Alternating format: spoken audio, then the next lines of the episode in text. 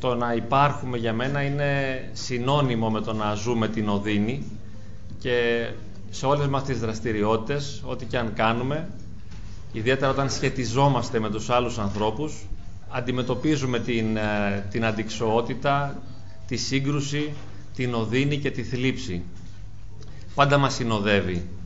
Πολλές φορές παίζουμε ρόλους για να το αποφύγουμε, να το δείξουμε τουλάχιστον, δεν θέλουμε να φανεί αυτό που νιώθουμε και τα καταφέρνουμε πολύ καλά. Δηλαδή, ξέρουμε να κρατάμε έναν ανεβασμένο κοινωνικό ρόλο, ώστε να έχουμε μια κοινωνική εικόνα που μας αρέσει και που θέλουμε να την προβάλλουμε, αλλά συχνά δεν είναι η βαθύτερη πραγματικότητά μας.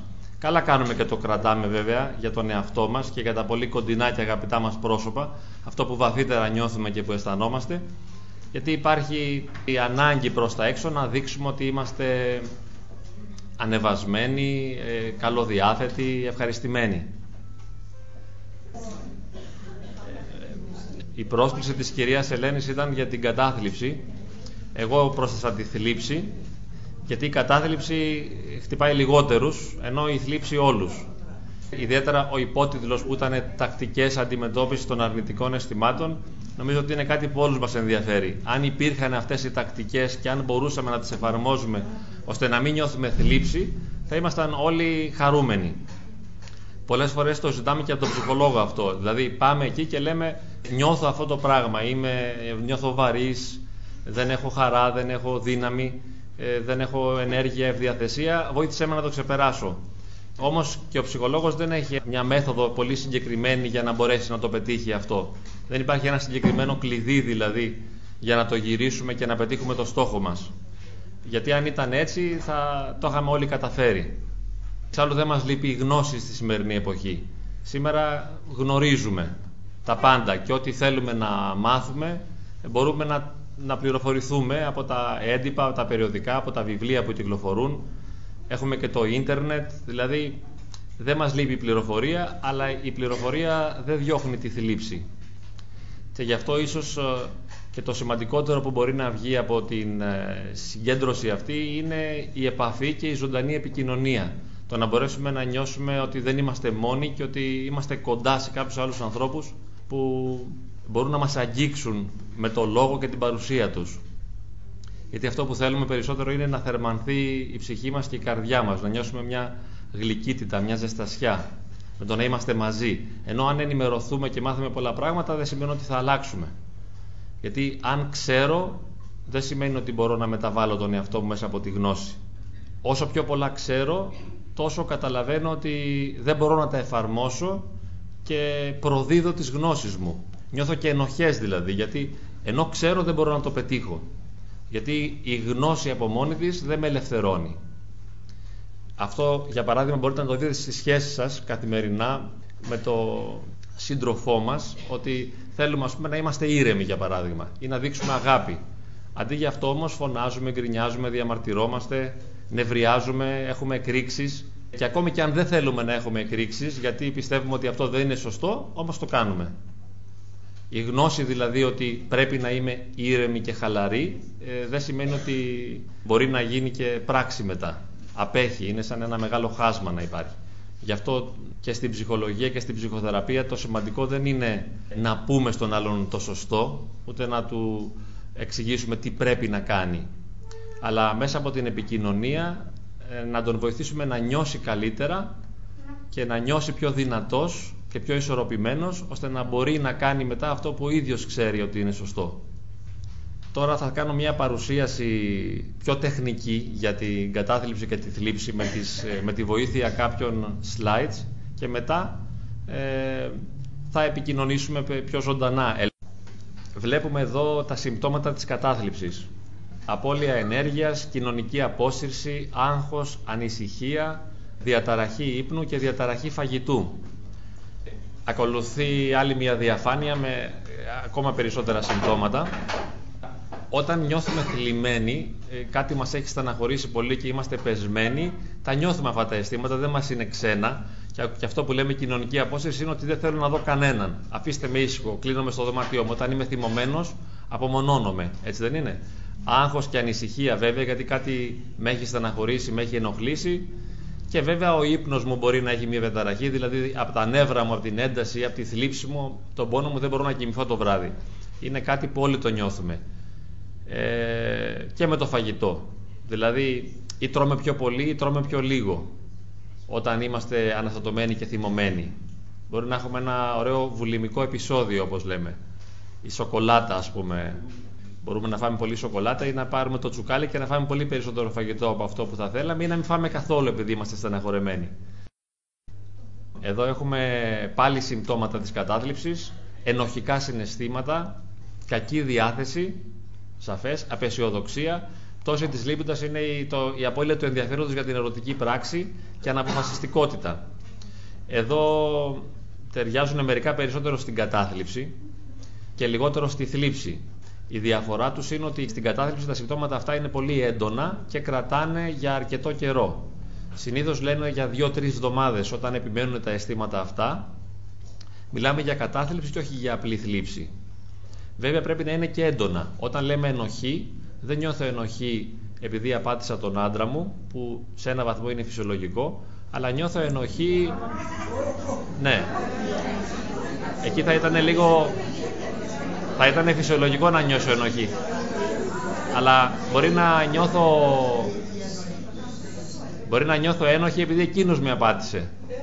Γιατί εγώ φταίω που το έκανε αυτό. Ή μπορεί ας πούμε να φτιάξω ένα ωραίο φαγητό και να έχω προσπαθήσει, εκείνος να με βρίζει, ας πούμε, γιατί δεν είναι σωστό και καλό όπως θα το ήθελε και εγώ να νιώθω ένοχη. Έτσι, δηλαδή ε, υπερβολικά ενοχικά συναισθήματα. Και η κακή διάθεση πάλι να είναι πολύ έντονη η κακή διάθεση. Όχι απλώς δεν έχω κέφι, αλλά είμαι τέζα, ας πούμε, δεν έχω όρεξη για τίποτα. Βαθιά απεσιοδοξία, κανένα σεξουαλικό ενδιαφέρον, δεν με, δεν με νοιάζει δηλαδή, δεν ασχολούμαι με αυτό το θέμα και αναποφασιστικότητα ακόμα και για μικρά πράγματα. Όχι αν πρόκειται να αγοράσω ένα σπίτι ή ένα αυτοκίνητο, αλλά τι ρούχο θα βάλω ή πώς θα χτενίσω τα μαλλιά μου ή αν πρέπει να κάνω μπάνιο ή όχι. Έχω δηλαδή αναποφασιστικότητα σε πολύ βασικά θέματα. Αν αυτά τα αισθήματα και τα προηγούμενα και αυτά κρατήσουν για πάνω από 15 μέρες, τα προηγούμενα ήταν απώλεια ενέργειας, διαταραχή ύπνου και φαγητού, άγχος, ανησυχία και κοινωνική απόσυρση, όταν αυτά κρατάνε για πολύ καιρό, τότε μιλάμε για κατάθλιψη. Τώρα η κοινωνική απόσταση του καταθλιπτικού είναι έντονη γιατί δεν θέλει να δει κανέναν για πολύ καιρό, δηλαδή δεν, δεν ενδιαφέρεται. Ο καταθλιπτικός μπορεί να κάνει τα πάντα, αλλά δεν παίρνει χαρά από τίποτα. Του λες πάμε μια βόλτα να πιούμε ένα καφέ με μια παρέα και να πάει στη βόλτα δεν θα νιώσει όμορφα. Δεν θα νιώσει χαρά. Δηλαδή θα είναι εκεί, θα βλέπει τους άλλους να γελάνε και αυτό θα νιώθει στον κόσμο του, θα νιώθει χειρότερα που δεν μπορεί να συμμετάσχει στη δική τους χαρά. Οπότε τι να το κάνει, είναι δώρο δηλαδή. Γι' αυτό αποσύρεται και μένει μόνος. Διότι δεν πρόκειται να ευχαριστηθεί ό,τι και να κάνει. Και η απώλεια ενέργειας είναι έντονη. Μπορεί, μπορεί να ξυπνήσει να σηκωθεί από το κρεβάτι, δηλαδή να μείνει στο κρεβάτι τελείως, να είναι σε πολύ άσχημη κατάσταση. Και να μην κοιμάται καθόλου ή να κοιμάται συνέχεια. Εδώ να δούμε πώς μπορεί να μας βοηθήσει λίγο η ψυχοθεραπεία στην αντιμετώπιση της κατάθλιψης. Δύσκολα αντιμετωπίζεται ο καταθλιπτικός κυρίως γιατί δεν έχει όρεξη και διάθεση να παλέψει για να πετύχει μια αλλαγή. Δεν έχει το απαιτούμενο κέφι δηλαδή για να αλλάξει τον εαυτό του. Και ακόμη και αν γνωρίζει κάτι δεν έχει καμία διάθεση να το κάνει. Μάλιστα, άμα νιώθει πολύ κατάθλιψη και μου έχει τύχει και εμένα αρκετές φορές στο γραφείο μου να συνομιλώ με κάποιον που νιώθει βαθιά κατάθλιψη και ενώ μιλάμε πολλή ώρα και τα πάμε καλά και φαίνεται κάπως ότι σαν να τον ανεβάζω τη διάθεσή του σε κάποια στιγμή, αλλά μετά πάλι φω, ξανάρχεται πάλι στα ίδια και ξαναπέφτει. Και είναι χαρακτηριστικό ότι άμα έχει βαθιά, βαριά κατάθλιψη θα φύγει τόσο απογοητευμένος όσο όταν ήρθε. Δεν θα αλλάξει τίποτα.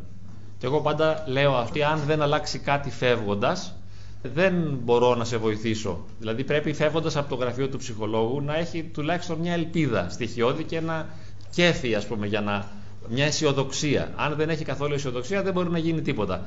Και πάμε μετά στα φάρμακα τα οποία μπορούν να τον βοηθήσουν. Και είναι και αυτά σημαντικά. Ίσως πούμε λίγο περισσότερο για αυτά μετά. Άμα είναι βαριά η κατάθλιψη, δεν μπορείς να κάνεις πολλά πράγματα. Προσπαθείς να ενισχύσεις τον άλλον, ο άλλος τα ακούει, τα καταλαβαίνει, αλλά δεν τον αγγίζουν. Δεν συνέρχεται. Αν είναι ελαφριά, όλα καλά. Και εκεί μπορείς να, να τον βοηθήσεις μέσα από μια προσωπική σχέση να πετύχει αυτό που λέμε εδώ στη διαφάνεια αυτογνωσία, να γνωρίσει καλύτερα τον εαυτό του, να ξέρει και τι είναι αυτό που τον ρίχνει δηλαδή, να βρει και τις αιτίες που, που, που συμβάλλουν στο να πέφτει η διάθεσή του. Μετά να βελτιώσει τις προσωπικές τους σχέσεις, όπως αναφέρουμε στη διαφάνεια, να, να προγραμματίσουμε μαζί κάποιες δραστηριότητες που μπορεί να τον βοηθήσουν. Μπορεί να κάνει γυμναστική, μπορεί να γραφτεί σε ένα σύλλογο, οτιδήποτε κάνει, να πάει ας πούμε στο Λαϊκό Πανεπιστήμιο να παρακολουθήσει ομιλίες ή να θέλει να κάνει διαλέξεις κάποιος. Εμένα μου αρέσει να ασχολούμαι πολύ με το ίντερνετ, ας πούμε, να γράφω κείμενα, να έχω, να έχω ένα φόρουμ εκεί. Όλα αυτά είναι αντικαταθλιπτικά, οι δραστηριότητες. Λειτουργούν ως αντικαταθλιπτικό για μένα. Γιατί οτιδήποτε με ζωοποιεί και με ξυπνά, αυτό είναι αντικαταθλιπτικό. Μετά η ρεαλιστική στόχη βοηθάει ο ψυχολόγος τον, ε, τον άνθρωπο που έχει απέναντί του να, να βάλει κάποιους στόχους ρεαλιστικούς ώστε να μην στοχεύει κάπου πολύ ψηλά και μετά δεν μπορεί να τα πετύχει και απογοητεύεται και να αποκτήσει και περισσότερο αυτοέλεγχο. Να ελέγχει ας πούμε, τα, τα συναισθήματά του τα αρνητικά και να μην αφήνεται. Ε, άμα είναι πολύ βαριά η κατάθλιψη δεν μπορεί να την ελέγξεις. Άμα είναι μικρή, ακόμα μπορείς να τη χειριστείς και να κάνεις κάτι για να βοηθήσεις τον εαυτό σου. Αυτοπεποίθηση. Σίγουρα τονώνει ο, ο ειδικός θεραπευτής την αυτοπεποίθηση του επισκέπτη του έτσι, να νιώσει ότι είναι δυνατός και μπορεί να το κάνει. Τον ενισχύεις, δεν του λες ψέματα με τον να τον ενισχύεις, τον προτρέπεις για να τον ξυπνήσεις και να τον δυναμώσεις και είναι αυτονόητο. Η χαλάρωση είναι μια τεχνική στην οποία θα εστιάσουμε αργότερα. Ε, θέλω να κάνουμε και εδώ μαζί, αν είναι δυνατόν μάλιστα, τρεις χαλαροσούλες, όχι μόνο μία. Αν θέλετε, για να δοκιμάσετε λίγο εμπειρικά το πώς γίνεται, επειδή είναι ένα βασικό κομμάτι η χαλάρωση της δουλειάς μας. Ε, όχι όλων των ψυχολόγων, αλλά αρκετών. Μετά αριστερά λέω ρόλοι, τον μαθαίνει καλύτερα πώς πρέπει να παίζει κάποιους κοινωνικούς ρόλους, στη φιλία, στην οικογένεια, ρόλος όχι ψεύτικος, ο ρόλος του συζύγου, ο ρόλος του, του γιου ή της κόρης, του πεθερού ή της πεθεράς, έτσι πώς μπορείς να συμπεριφέρεσαι με ένα καλύτερο τρόπο, ώστε να βγει ένα καλύτερο αποτέλεσμα για σένα. Να μπορείς να παίζεις σωστά το ρόλο σου. Τώρα ξέρω πως αυτά δεν τα εξηγώ, απλά τα αναφέρω και αν χρειαστεί μετά θα, θα εστιάσουμε. Πάντως το τελευταίο που έχω βάλει εκεί στη βάση, η προσωπική σχέση που αναφέρω, αυτό το θεωρώ το πιο σημαντικό ε, στην ψυχοθεραπεία. Δηλαδή ε, είναι η προσωπική σχέση που καλλιεργείται ανάμεσα στον επισκέπτη και στον θεραπευτή, που σημαίνει ότι ε, εκείνος συναντά κάποιον, ο επισκέπτης, δεν το λέω ασθενής γιατί δεν είναι ακριβώς ασθένεια κατά τη δική μου γνώμη. Υπάρχουν τρεις όροι, ο ασθενής, ο πελάτης και ο επισκέπτης. Ο πελάτης είναι πολύ εμπορικό, ο client ας πούμε. Ο ασθενής πάλι μπορεί να θυμίζει άρρωστο που δεν είναι ακριβώς άρρωστος ο καταθλιπτικός, τουλάχιστον όχι πάντα. Εγώ λέω επισκέπτης, είναι λίγο πιο αφηρημένο. Αλλά όταν ο άλλος βρίσκει κάποιον άνθρωπο που μπορεί να τον ακούσει και να τον καταλάβει, τον βοηθάει πολύ πας ξαφνικά και μιλάς σε έναν ψυχολόγο για αυτός ε, σε ακούει. Και μια κλασική ερώτηση του ψυχολόγου είναι πώς νιώθεις, τι αισθάνεσαι. Αυτό δεν το λέμε συχνά στην καθημερινή μας ζωή. Μπορεί να αγαπάμε κάποιο πρόσωπο, αλλά δεν το ρωτάμε πώς νιώθεις και πώς αισθάνεσαι, τι είναι αυτό που συμβαίνει μέσα σου. Θέλω να σε ακούσω, μίλησέ μου. Οπότε ο ψυχολόγος δεν θέλει να διδάξει ή να εξηγήσει, να αναλύσει κυρίως. Το κάνει και αυτό, αλλά δεν είναι ο πρώτος ρόλος. Ο πρώτος ρόλος είναι να είναι ακροατής, ώστε να δώσει στον άλλον την ευκαιρία να εκφραστεί. Και μας αρέσει πάρα πολύ να μας ακούν και να μας καταλαβαίνουν. Όταν μάλιστα μας ακούει ο ψυχολόγος, δεν μας κρίνει και δεν λέει ότι αυτό που νιώθεις δεν είναι σωστό, κάτι άλλο είναι σωστό να νιώσεις, ή δεν θα έπρεπε να συμπεριφερθείς έτσι, αλλά αλλιώς. Γιατί μπορεί να μου πει εμένα κάποιος ότι ενώ έχω οικογένεια, ας πούμε, να μου πει μια μητέρα, έχω οικογένεια, αλλά εγώ αντί να ξυπνήσω να πάω τα παιδιά μου σχολείο, να τους φτιάξω το γάλα τους, εγώ σηκώνομαι 12 ώρα το κρεβάτι. Μία. Εγώ δεν θα πω εκείνη την ώρα, μα πώς το κάνεις αυτό, βρε παιδάκι μου, μία η ώρα και αφήνεις τα παιδιά μόνα τους, δεν είσαι υπεύθυνη. Αυτό είναι τελείως λάθος αντιμετώπιση ενός ανθρώπου καταθλιπτικού. Ε, γιατί εκείνη την ώρα τον αξιολογείς. Του λες ότι είναι λάθος, ότι δεν είναι σωστός και ότι κάτι άλλο πρέπει να κάνει. Ο ψυχολόγος λέει πώς αισθάνεσαι ε, στο κρεβάτι που μένεις; Τι είναι αυτό που δεν σου επιτρέπει να σηκωθείς; Τι θα ήθελες να κάνεις αν μπορούσες ώστε να σηκωθείς από το κρεβάτι και να έχεις περισσότερο κέφι; Οπότε δεν του δίνει τις οδηγίες δηλαδή και προπαντός δεν τον αξιολογεί.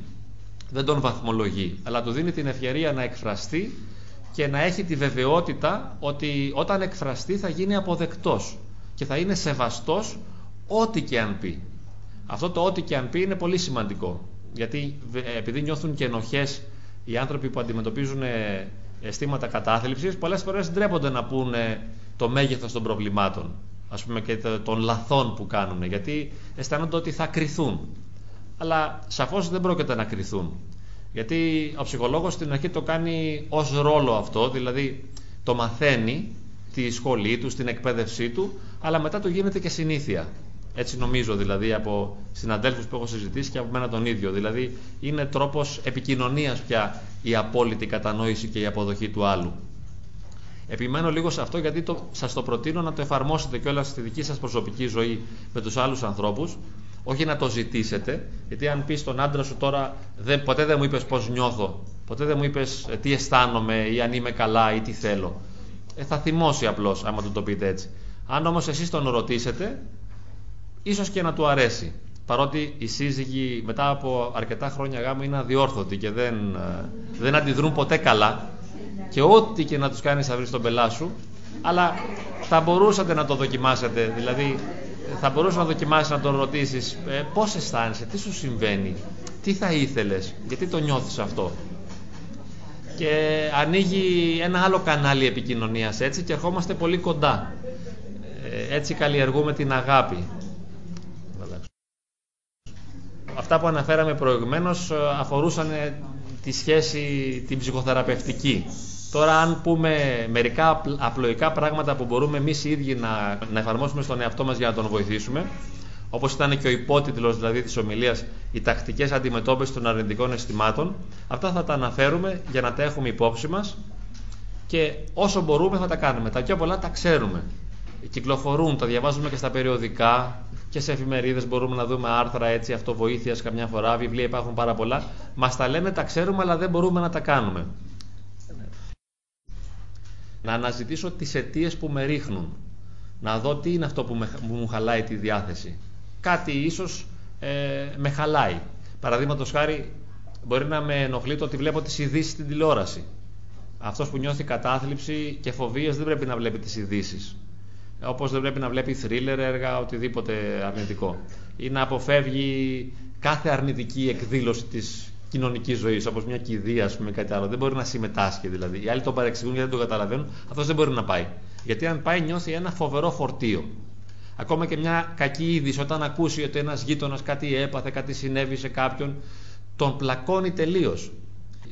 Όλους τους πλακώνει, αλλά αυτόν πάρα πολύ και τον διαλύει, οπότε χάνει τη συγκρότησή του και δεν μπορεί να λειτουργήσει στην καθημερινότητά του. Αυτό είναι το κλειδί. Δεν μπορεί να είναι ο εαυτός του μετά.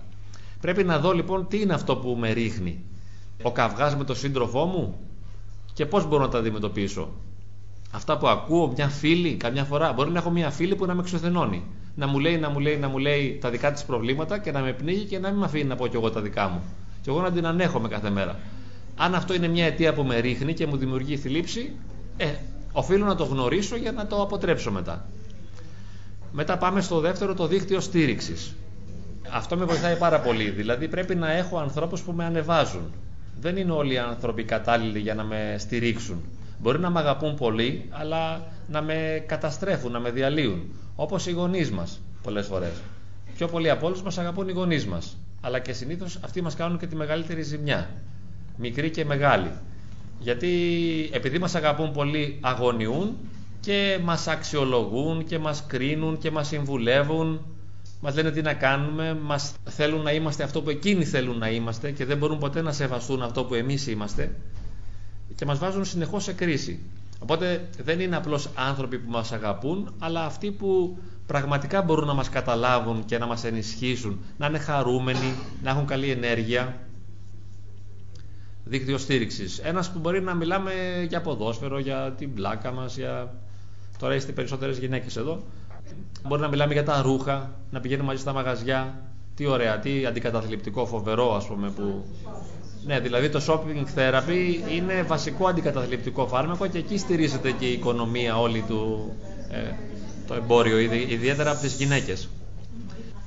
Ναι, οι πειραματικές συμπεριφορές που λέμε από κάτω είναι να μπορώ να πειραματιστώ για να δω εναλλακτικούς τρόπους συμπεριφοράς. Δηλαδή, κάτι που μέχρι τώρα το έκανα και δεν λειτουργεί, ας μην το κάνω άλλο, να, να ψάξω να πειραματιστώ με καινούριους τρόπους συμπεριφοράς για να δω αν κάτι μπορεί να αλλάξει.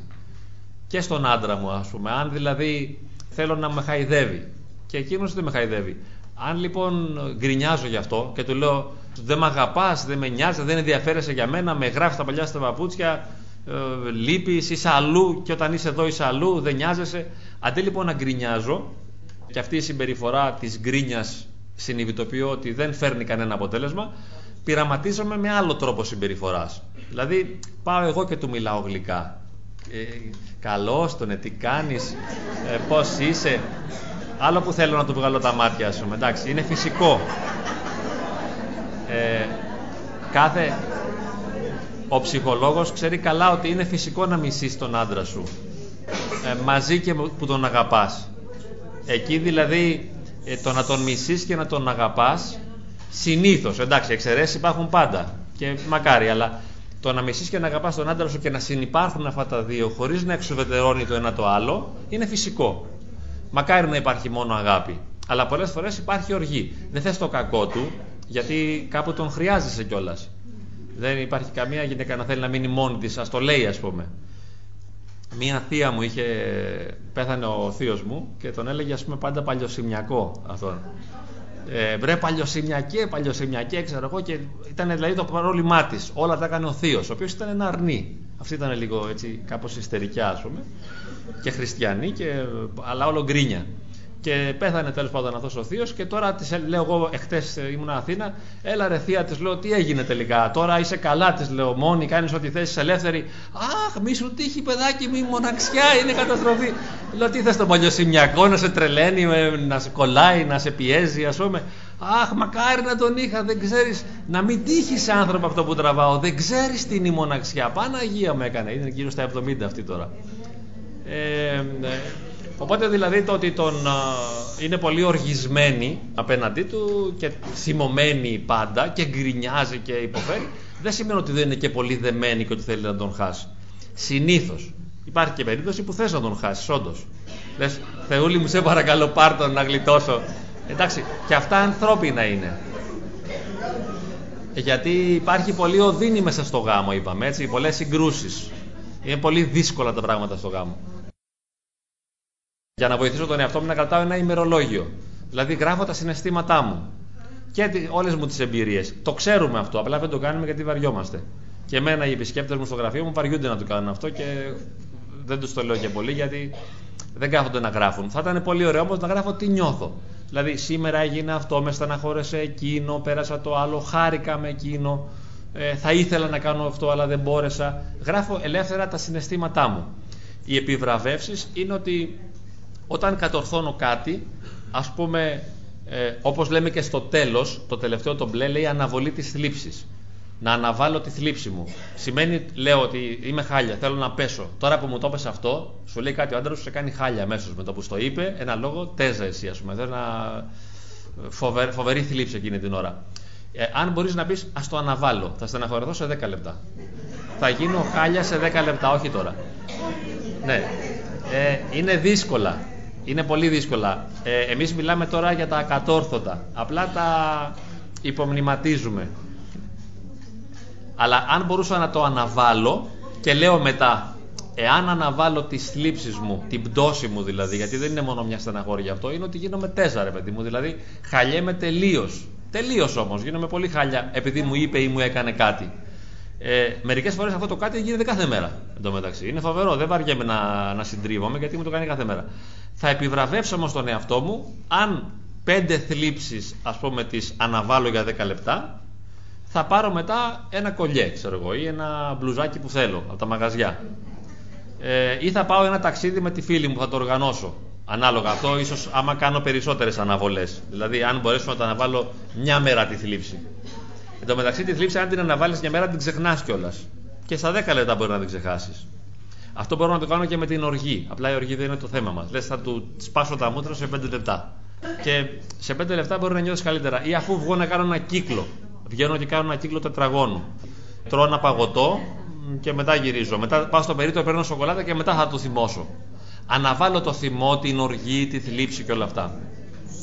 Η μίμηση του πρότυπου είναι ότι κάποια, έχω δει κάποια φίλη μου, κάποιο φίλο μου που συμπεριφέρεται καλύτερα από μένα, τα καταφέρνει πιο καλά. Υιοθετώ τις δικές του συμπεριφορές. Πώς το κάνει αυτή, πώς το κάνει αυτός; Θα το κάνω κι εγώ. Αυτή είναι πιο μαλαγάνα, ας πούμε. Θα γίνω κι εγώ.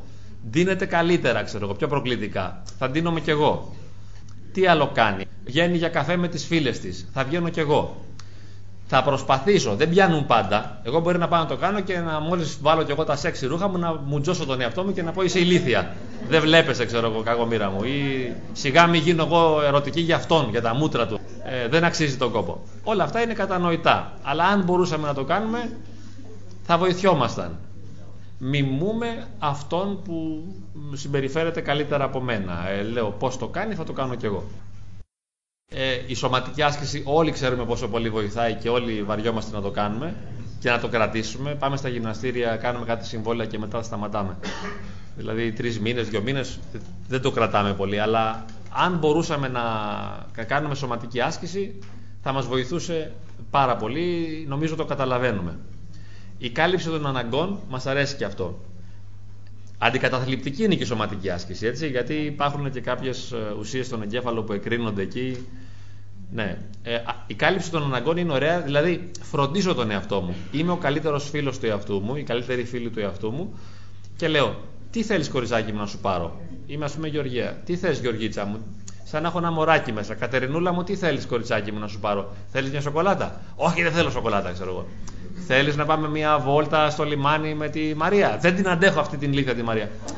Τι μπορούμε να κάνουμε, ας πούμε, για να νιώσει καλύτερα; Την αντιμετωπίσω σαν το μωρό. Και τα μωρά είναι δίστροπα.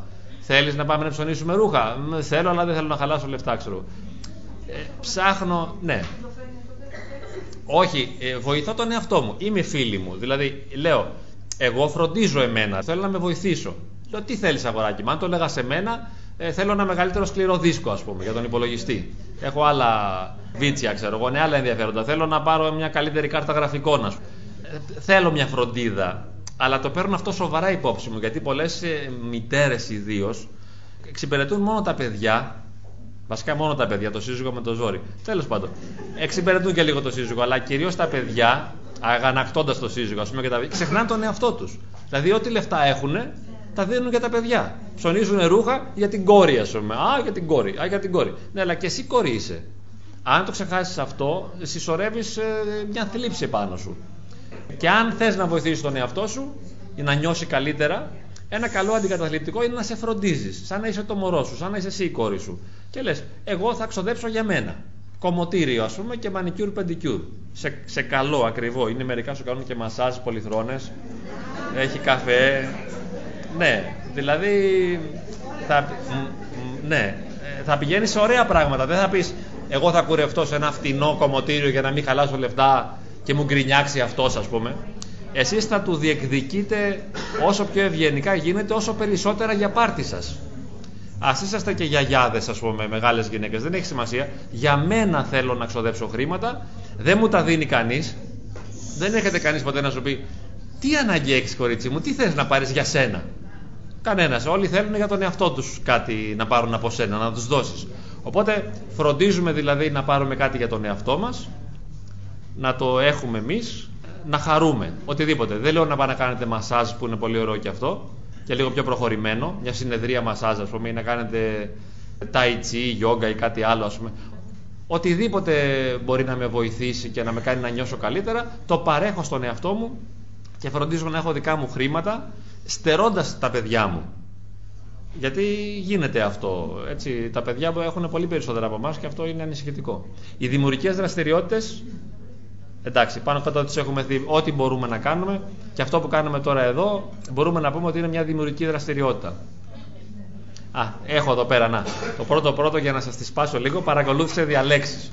Είναι το πρώτο αντικαταλητικό. Λες, θα πάω, εγώ δεν θα μείνω έτσι, ξέρω εγώ, χωρίς να παίρνω καινούργια δεδομένα στον εγκέφαλό μου και χωρίς να αναπτύσσομαι. Θέλω πάντα να καλλιεργούμε και να ανεβαίνω και να μαθαίνω και να αλλάζω προς το καλύτερο. Θα παρακολουθήσω και τις διαλέξεις, γιατί όχι. Οι άλλοι λίγο διαφωνούν στο σπίτι, μα πού θα πηγαίνεις τώρα, μα δεν χρειάζεται, που θα λείπεις.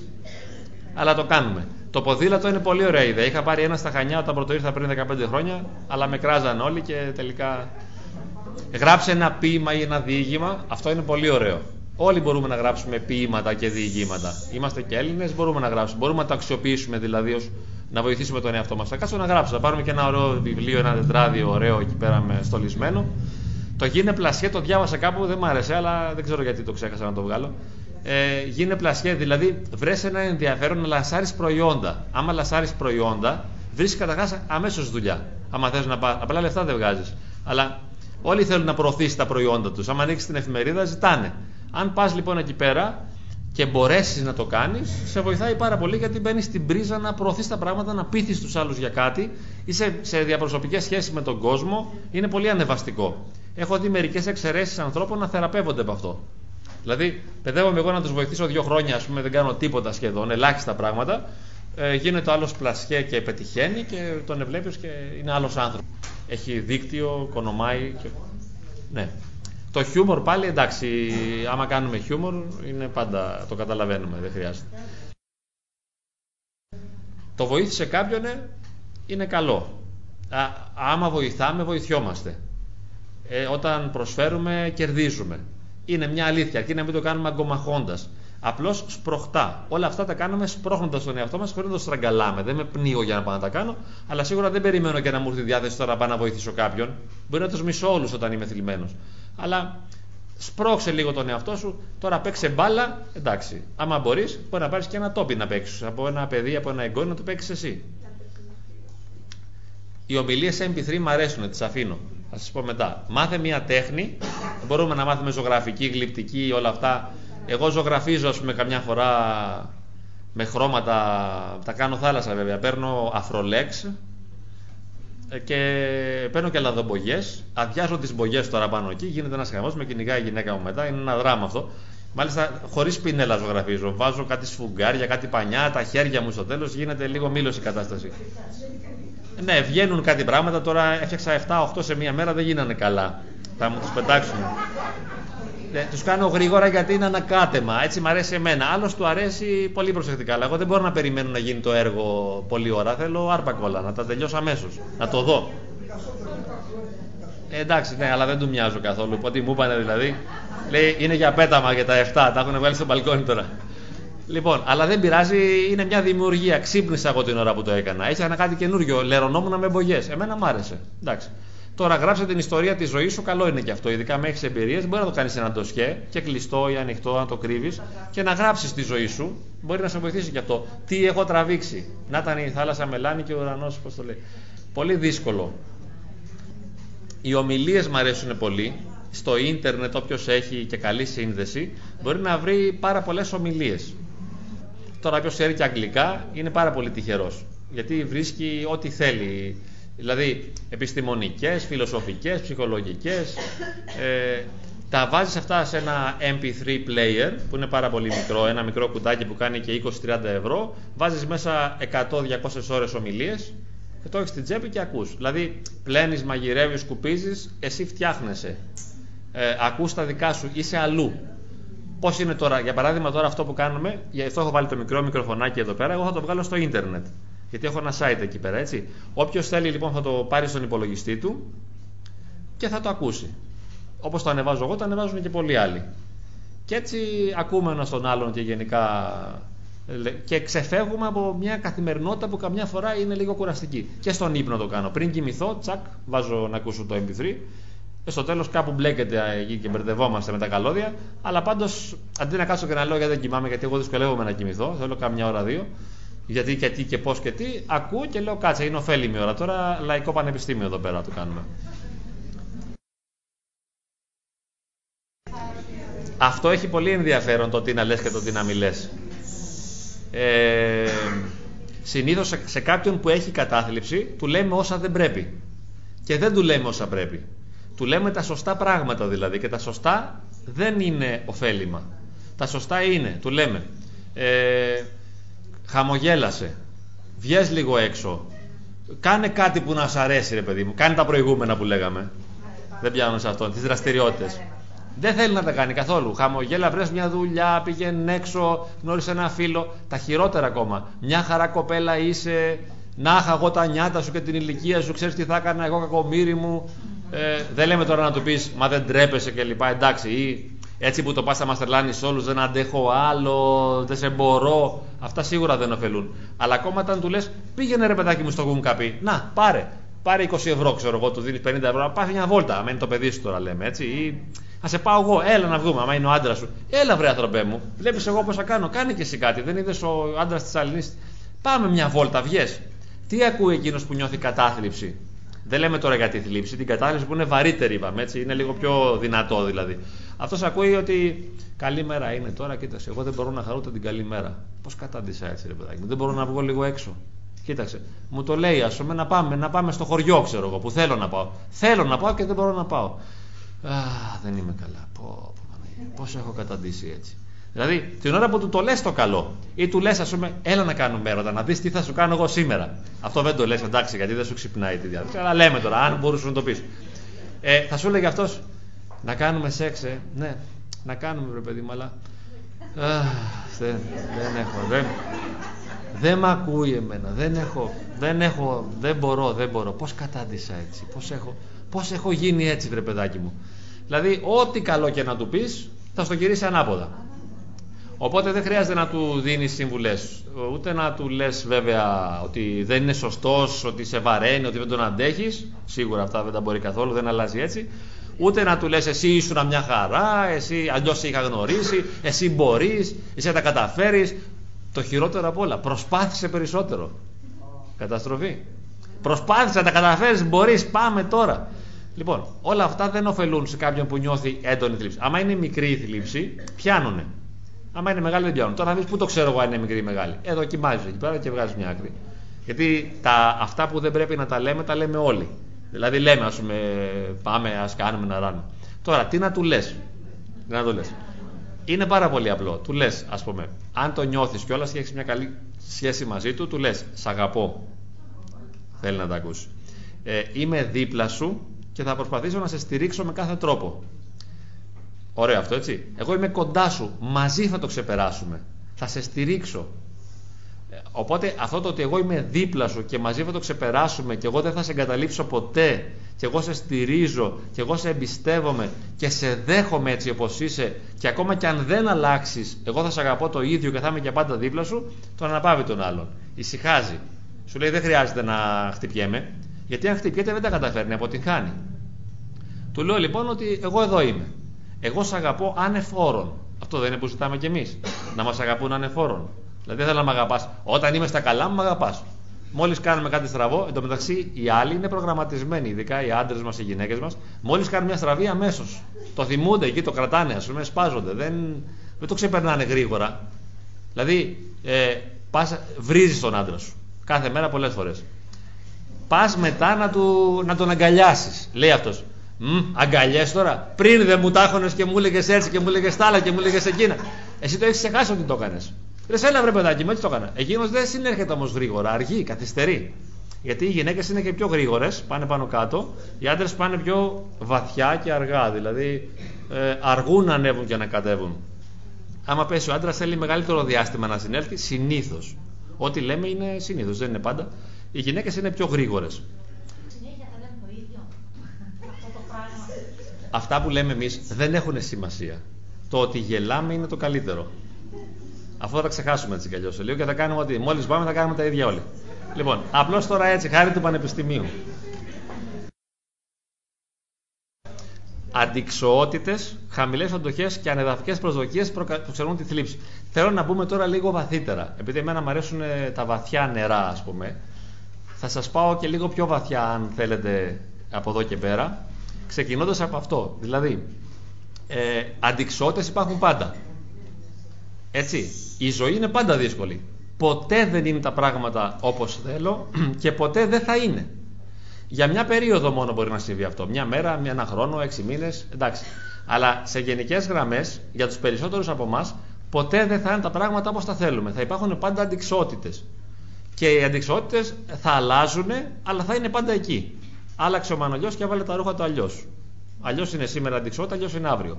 Αν έχω τώρα χαμηλές αντοχές, την έχω πατήσει. Γιατί δεν είμαι πολύ ανθεκτικός. Δεν είμαι ντουβάρι, ας πούμε, να τα σηκώνω όλα, να είμαι αρσιβαρίστας όπως και χρειάζεται. Πρέπει να, για να είσαι ευτυχισμένος, πρέπει να μπορείς να είσαι πρωταθλητής άρσης βαρών. Αν λοιπόν είσαι πολύ ευάλωτος, ευαίσθητος και με το παραμικρό στεναχωριέσαι και πέφτεις, δεν αντέχεις τις αντικσότητες και χαλιέσαι, δηλαδή πέφτει η διάθεσή σου και θλίβεσαι. Γιατί θλίβεσαι, γιατί δεν αντέχεις. Τι δεν αντέχεις τις αντικσότητες. Και πώς αλλιώς, πιο βαθιά στο γονί, οι ανεδαφικές προσδοκίες είναι όταν περιμένω ανεδαφικά πράγματα, δηλαδή πράγματα που δεν είναι ε, προσγειωμένα. Τι να περιμένω, να με αγαπούν. Αποκλείεται. Να μου φέρονται καλά. Αποκλείεται. Να με σέβονται. Αποκλείεται. Να με προσέχουν, να με φροντίζουν, να με νοιάζονται. Δεν πρόκειται να γίνουν αυτά. Μιλάω για το μέσο άνθρωπο. Εσείς έχετε εξαίρεση. υπάρχουν εξαιρέσεις. Δηλαδή, υπάρχουν μερικοί σύζυγοι, δεν λέω γυναίκες, συνήθως είναι άντρες, οι οποίοι είναι πολύ έτσι αρνιά, ρε παιδί μου. Δηλαδή, και να τους κάνεις είναι χαλαροί, ας πούμε. Και συγχωρούν και αγαπούν. Αλλά είναι πολύ σπάνιοι. Υπάρχουν και μερικές γυναίκες έστω. Αλλά είναι εξαιρέσεις. Αν έχετε πολλά αυτός, είναι καλό. Λύνεις πολλά προβλήματα. Δηλαδή, υπομένει.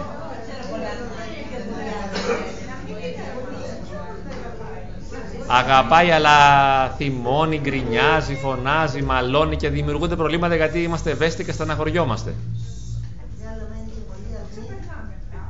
Είναι και πολύ αρνή.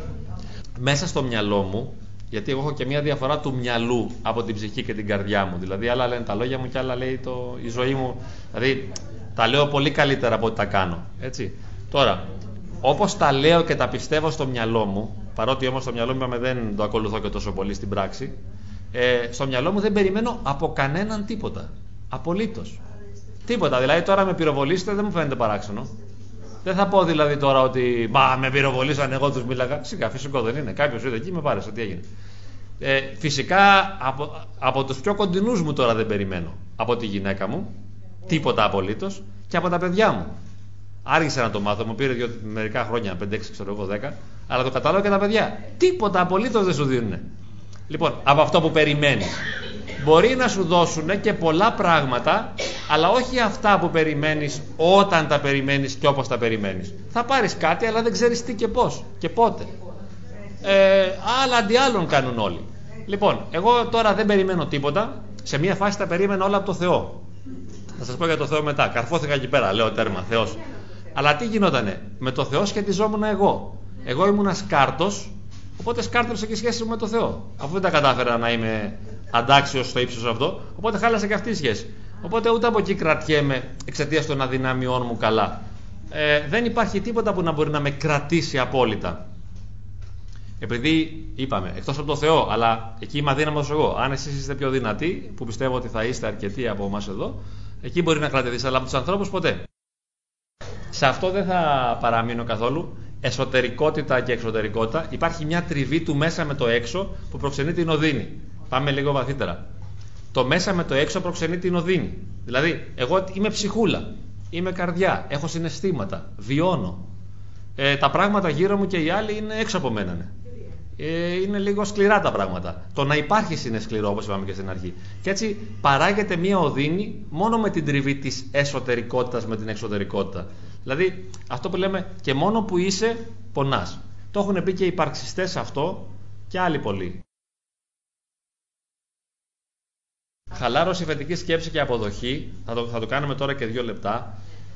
Μια μέθοδος που ακολουθώ λίγο στο γραφείο και μας βοηθάει. Και έχω καταλάβει ότι είναι πολύ λειτουργική, ιδιαίτερα στις διαταραχές πανικού και στο άγχος και στις φοβίες, αλλά μας βοηθάει αρκετά και στην κατάθλιψη. Γενικά όμως είναι πιο δυνατή και πιο αποδοτική στο άγχος, στην ένταση, η χαλάρωση, αλλά μας βοηθάει και στην κατάθλιψη. Δηλαδή, τι κάνω, μαθαίνω να χαλαρώνω, να σκέφτομαι θετικά και να δέχομαι την πραγματικότητα όπως είναι. Αν μπορέσω να το κάνω αυτό, βοηθώ πολύ τον εαυτό μου. Μαθαίνω να χαλαρώνω, ε, να σκέφτομαι θετικά και να δέχομαι. Λοιπόν, πώς το κάνω αυτό τώρα; Το κάνω και στο γραφείο. Στο γραφείο μου όταν το κάνω, το κάνω με κλειστά μάτια και έτσι το έχω μάθει να το κάνω. Γιατί παίρνω μια αναπαυτική θέση. Αν θέλετε, μπορείτε να το κάνετε κι εσείς. Παίρνετε μια αναπαυτική στάση. Όσοι θέλετε, το κάνετε. Όσοι δεν θέλετε, το ακούτε. Πλάκα έχει γιατί είναι λίγο πιο παράξενο.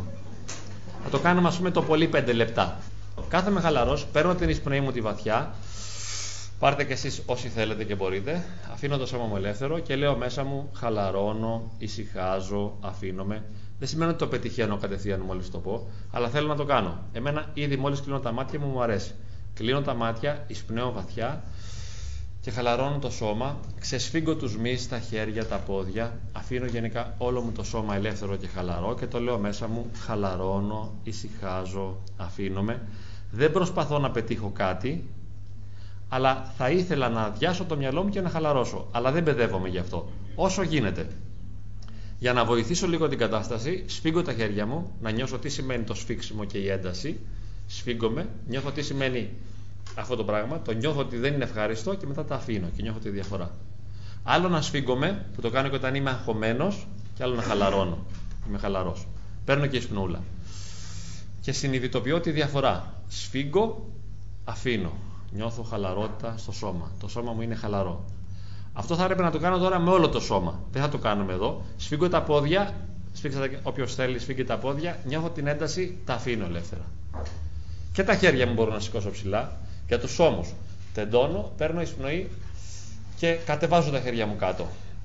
Θα μπορούσα να το κάνω και με άλλα μέλη του σώματος, αλλά τώρα το κάνω μόνο ενδεικτικά. Όπως λοιπόν χαλαρώνω, κατεβαίνω και τα νούμερα, συγκεντρώνοντας το νου μου σε νούμερα. Και λέω μέσα μου, 5, 4, 3, 2, 1. Κατεβαίνω λοιπόν τα νούμερα άλλη μια φορά, 5, 4, χαλαρώνω, αφήνομαι, 3, 2, 1. Παίρνω ίσπνο όλα βαθιά, χαλαρώνω το σώμα και λέω μετά θετικές σκέψεις. Τώρα, αν το κάνω αυτό ένα τέταρτο που είναι κανονικά και το κάνουμε στο γραφείο και στο σπίτι, θα χαλαρώσει περισσότερο. Τώρα, έχω τα μάτια μου κλειστά, παίρνω άλλη μια εισπνοούλα, βγάζω τον αέρα και λέω μέσα μου, δέχομαι και σέβομαι απόλυτα τον εαυτό μου. Εκτιμώ απόλυτα τον εαυτό μου και επιτρέπω να νιώθω αυτό που νιώθω χωρίς να θέλω να το αλλάξω.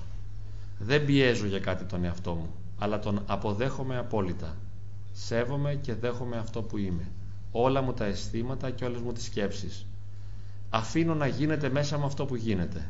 Είμαι ο εαυτός μου και αυτό είναι εντάξει. Κάθε μέρα νιώθω όλο και καλύτερα. Τα πάω καλά. Λοιπόν, αφού τα πω αυτά τα πράγματα, και δώσω τα θετικά μηνύματα, μπορώ να ανοίξω τα μάτια μου. Τώρα, για να τα ανοίξω κανονικά, αρχίζω να ανεβαίνω τα νούμερα, κουνάω χέρια, πόδια, νιώθω εγρήγορση. Είναι μια διαδικασία που κρατάει περισσότερο. Εκεί που είπα όλο και καλύτερα, μου θύμισε το mind control. Έχουν μια σχέση, αν έχετε ακούσει, το better and better. Λοιπόν, υπάρχουν διάφορες τεχνικές. Μοιάζει και με την ύπνωση αυτό λίγο. Δεν είναι ύπνωση γιατί πάντα έχω τον έλεγχο. Ο στόχος μου είναι να ξέρω πώς θα ηρεμώ. Λέω κάτσε. Ε, Νικήτα, χαλάρωσε αγοράκι μου, μην τρελαίνεσαι, δεν έγινε τίποτα. Σου λέει, ξέρω εγώ, η γυναίκα σου, ο άντρας σου, μια μπιχτή. Σου ρίχνει μια, ξέρω εγώ, δυνατή. Άχρηστη, ξέρω εγώ, ηλίθια, άμα είναι πολλά χρόνια γάμου. Ή, μα δεν αντέχω άλλο αγάπη μου, άμα είναι φρέσκος. Ε, εσύ μόλις το ακούσεις, δεν χρειάζεται να τρελαίνεσαι. Ισπνοούλα, χαλαρώνεις, λες, σε 10 λεπτά θα θυμώσω. Άστον δεν τρέχει τίποτα. Τα πάω καλά. Ναι. Παίρνω, δεν μασάω, δεν αντιδρώ άμεσα στα ερεθίσματα που μου δίνει. Τις χαλαροσούλες, τις ολικές θα τις κάνω μετά, αν θέλω. Ολική χαλάρωση θα κάνω όταν πάω ε, στο δωμάτιό μου. Εντάξει, την ώρα που μου τη λέει όμως είναι απαραίτητο. Ή ο, προχωράς με το αυτοκίνητο, σου λέει ένας να ρε ξέρω. Εσύ εκείνη την ώρα θέλω να το σκοτώσεις. Γίνεσαι δολοφόνος εκείνη την ώρα είναι και αυτό σήμα για χαλάρωση. Είναι σαν να βαράει το καμπανάκι, τάκ, εισπνοούλα εσύ, μόλις σε έβρισε αυτός. Χαλαρώνω, ησυχάζω, αφήνομαι, δέχομαι τον εαυτό μου απόλυτα, δεν του επιτρέπω να μου χαλάσει τη διάθεση, είμαι δυνατός, είμαι ισχυρός, δεν του επιτρέπω να, να με μεταβάλει, να με αλλάξει. Γιατί να τον αφήσω να μου χαλάσει αυτός τη, τη μέρα μου, έστω και αν είναι το παιδί μου το ίδιο. Μπορεί να κάνει το παιδί μου κάτι απαράδεκτο. Δεν του επιτρέπω να μου χαλάει τη διάθεση. Έχω ένα, μια προστασία, μια ομπρέλα, φαντάζομαι μια γυάλα εκείνη την ώρα με προστατεύει και λέω δεν αφήνω τίποτα να περάσει.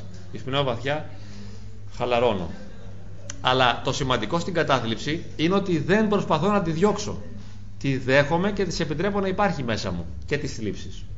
Αν είναι βαριά κατάθλιψη, πάω και στον ψυχολόγο, πάω και στον ψυχίατρο, παίρνω και τα χάπια. Όλα αυτά είναι καλά, με βοηθούν. Αλλά άμα είναι θλίψη, την αντιμετωπίζω έτσι. Τη δέχομαι και της επιτρέπω να υπάρχει. Και την κατάθλιψη την αντιμετωπίζω έτσι. Δεν λέω πάλι κατάθλιψη. Δεν αντέχω άλλο. Μα γιατί να είμαι έτσι; Μα τι έφτεξα Θεέ. Μα γιατί σε μένα; Μα δεν αντέχω άλλο. Μα τι θα γίνω; Όλα αυτά με χαλάνε αφάνταστα. Λέω απλά χαλάστηκα τώρα. Το δέχομαι. Ησυχάζω με το ότι είμαι χάλια. Δεν είναι τρομερό να είμαι χάλια. Είμαι θλιμμένος. Δεν πειράζει. Το δέχομαι, συμφιλιώνομαι απόλυτα, επιτρέπω στα χάλια μου να υπάρχουν μέχρι να φύγουν. Και λέω, χάλια μου, καθίστε μέχρι να φύγετε. Δεν υπάρχει κανένα πρόβλημα. Είμαι απόλυτα συμφιλειωμένο μαζί σας, σας δέχομαι. Άρα, χαλαρώνω, σκέφτομαι θετικά, αλλά αποδέχομαι πλήρως τα αρνητικά μου συναισθήματα. Το να υπάρχουμε για μένα είναι συνώνυμο με το να ζούμε την οδύνη και σε όλες μας τις δραστηριότητες, ό,τι και αν κάνουμε, ιδιαίτερα όταν σχετιζόμαστε με τους άλλους ανθρώπους, αντιμετωπίζουμε την, ε, την αντικσοότητα, τη σύγκρουση, την οδύνη και τη θλίψη. Πάντα μας συνοδεύει. Πολλές φορές παίζουμε ρόλους για να το αποφύγουμε, να το δείξουμε τουλάχιστον, δεν θέλουμε να φανεί αυτό που νιώθουμε και τα καταφέρνουμε πολύ καλά. Δηλαδή, ξέρουμε να κρατάμε έναν ανεβασμένο κοινωνικό ρόλο, ώστε να έχουμε μια κοινωνική εικόνα που μας αρέσει και που θέλουμε να την προβάλλουμε, αλλά συχνά δεν είναι η βαθύτερη πραγματικότητά μας. Καλά κάνουμε και το κρατάμε βέβαια για τον εαυτό μας και για τα πολύ κοντινά και αγαπητά μας πρόσωπα, αυτό που βαθύτερα νιώθουμε και που αισθανόμαστε, γιατί υπάρχει η ανάγκη προς τα έξω να δείξουμε ότι είμαστε ανεβασμένοι, ε, καλοδιάθετοι, ευχαριστημένοι. Η πρόσκληση της κυρίας Ελένης ήταν για την κατάθλιψη. Εγώ πρόσθεσα τη θλίψη, γιατί η κατάθλιψη χτυπάει λιγότερους, ενώ η θλίψη όλους.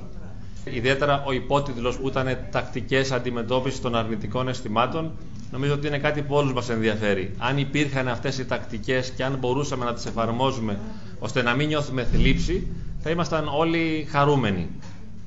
Πολλές φορές το ζητάμε και από τον ψυχολόγο αυτό. Δηλαδή πάμε εκεί και λέμε νιώθω αυτό το πράγμα, είμαι, νιώθω βαρύς, δεν έχω χαρά, δεν έχω δύναμη, ε, δεν έχω ενέργεια, ευδιαθεσία, βοήθησέ με να το ξεπεράσω.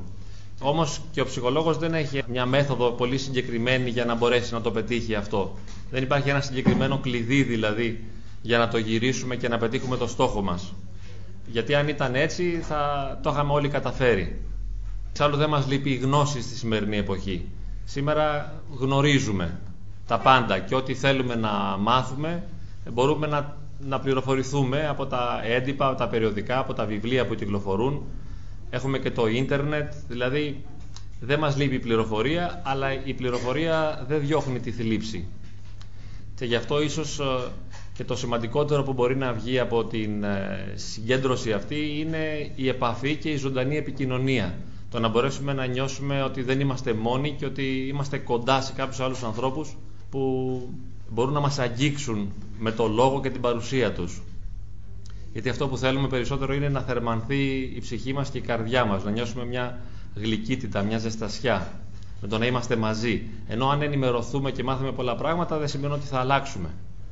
Γιατί αν ξέρω δεν σημαίνει ότι μπορώ να μεταβάλω τον εαυτό μου μέσα από τη γνώση. Όσο πιο πολλά ξέρω, τόσο καταλαβαίνω ότι δεν μπορώ να τα εφαρμόσω και προδίδω τις γνώσεις μου. Νιώθω και ενοχές δηλαδή, γιατί ενώ ξέρω δεν μπορώ να το πετύχω. Γιατί η γνώση από μόνη της δεν με ελευθερώνει. Αυτό, για παράδειγμα, μπορείτε να το δείτε στις σχέσεις σας καθημερινά με το σύντροφό μας, ότι θέλουμε ας πούμε, να είμαστε ήρεμοι, για παράδειγμα, ή να δείξουμε αγάπη. Αντί για αυτό όμως φωνάζουμε, γκρινιάζουμε, διαμαρτυρόμαστε, νευριάζουμε, έχουμε εκρήξεις και ακόμη και αν δεν θέλουμε να έχουμε εκρήξεις γιατί πιστεύουμε ότι αυτό δεν είναι σωστό, όμως το κάνουμε.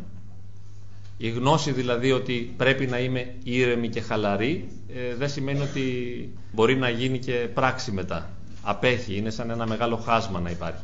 Γι' αυτό και στην ψυχολογία και στην ψυχοθεραπεία το σημαντικό δεν είναι να πούμε στον άλλον το σωστό, ούτε να του εξηγήσουμε τι πρέπει να κάνει αλλά μέσα από την επικοινωνία ε, να τον βοηθήσουμε να νιώσει καλύτερα και να νιώσει πιο δυνατός και πιο ισορροπημένος ώστε να μπορεί να κάνει μετά αυτό που ο ίδιος ξέρει ότι είναι σωστό. Τώρα θα κάνω μια παρουσίαση πιο τεχνική για την κατάθλιψη και τη θλίψη με, τις, ε, με τη βοήθεια κάποιων slides και μετά ε, θα επικοινωνήσουμε πιο ζωντανά, ελπίζω.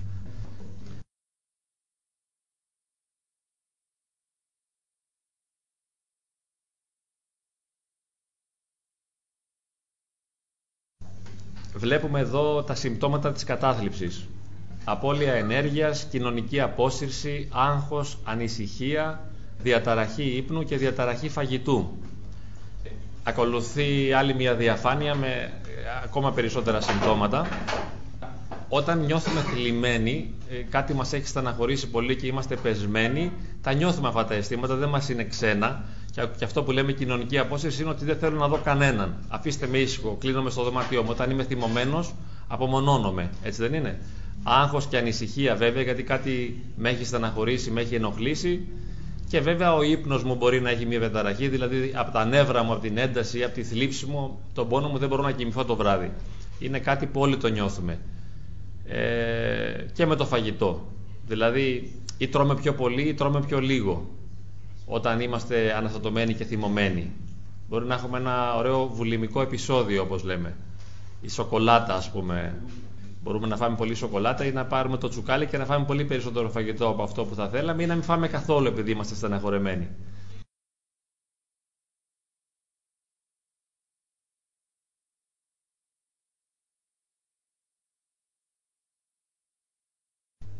Εδώ έχουμε πάλι συμπτώματα της κατάθλιψης ενοχικά συναισθήματα.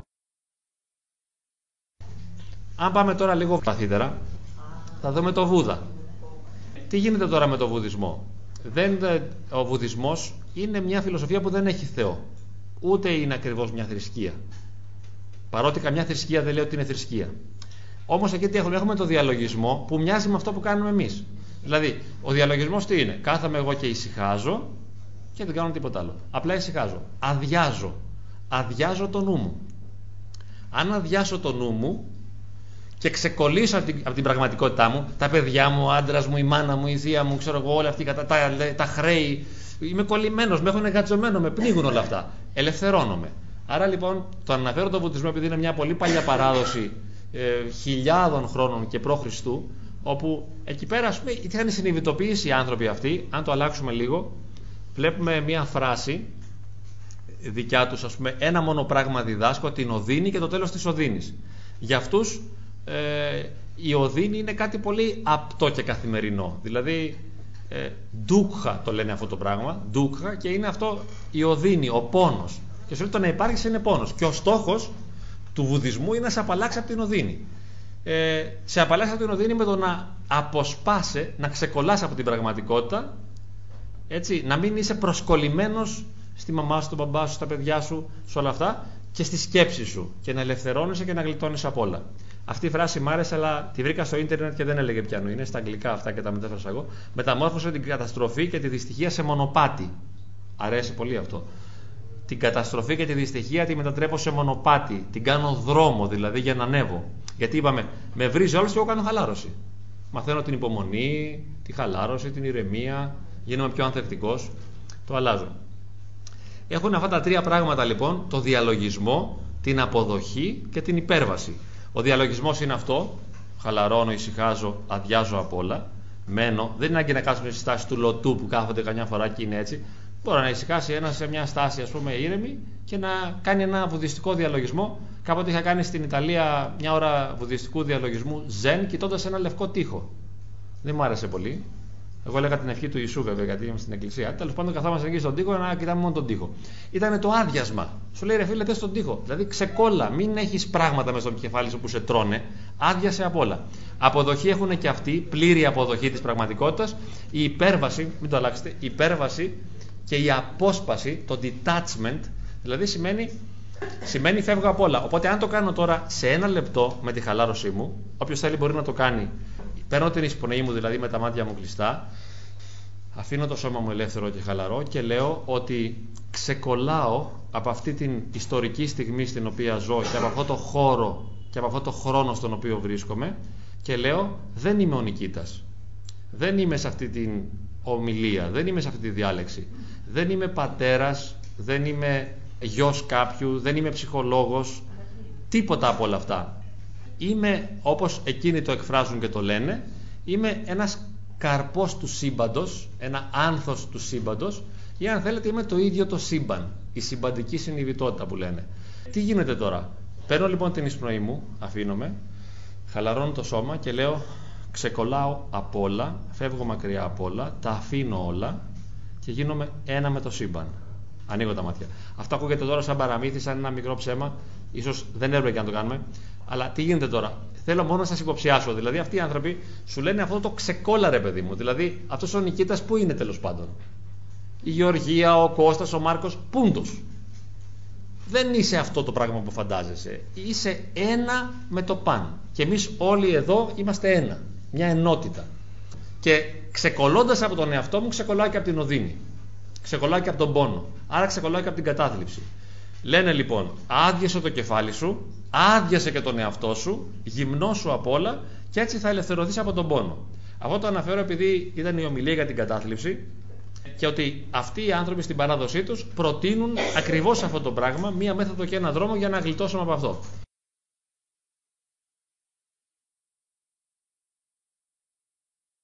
Έχουμε λοιπόν την προσευχή, τα μυστήρια και την αγάπη, που και αυτά είναι θεραπευτικά.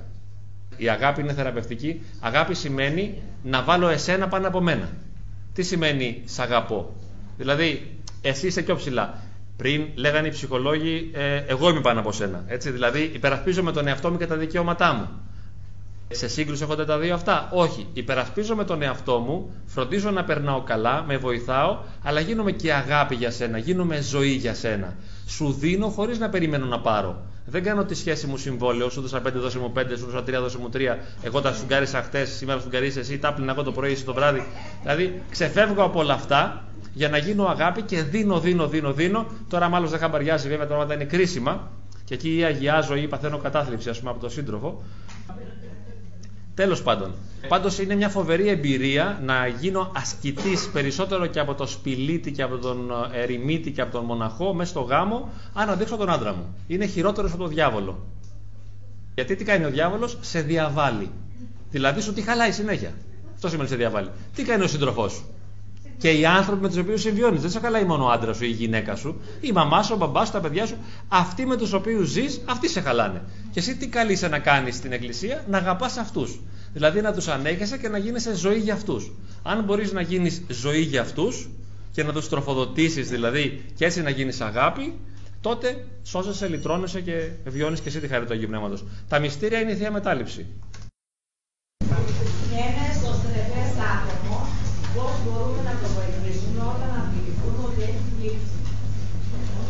Πες μου δύο λόγια ακόμα. Ναι. Και εμείς είμαστε σύζυγοι, ας πούμε, σύντροφοι.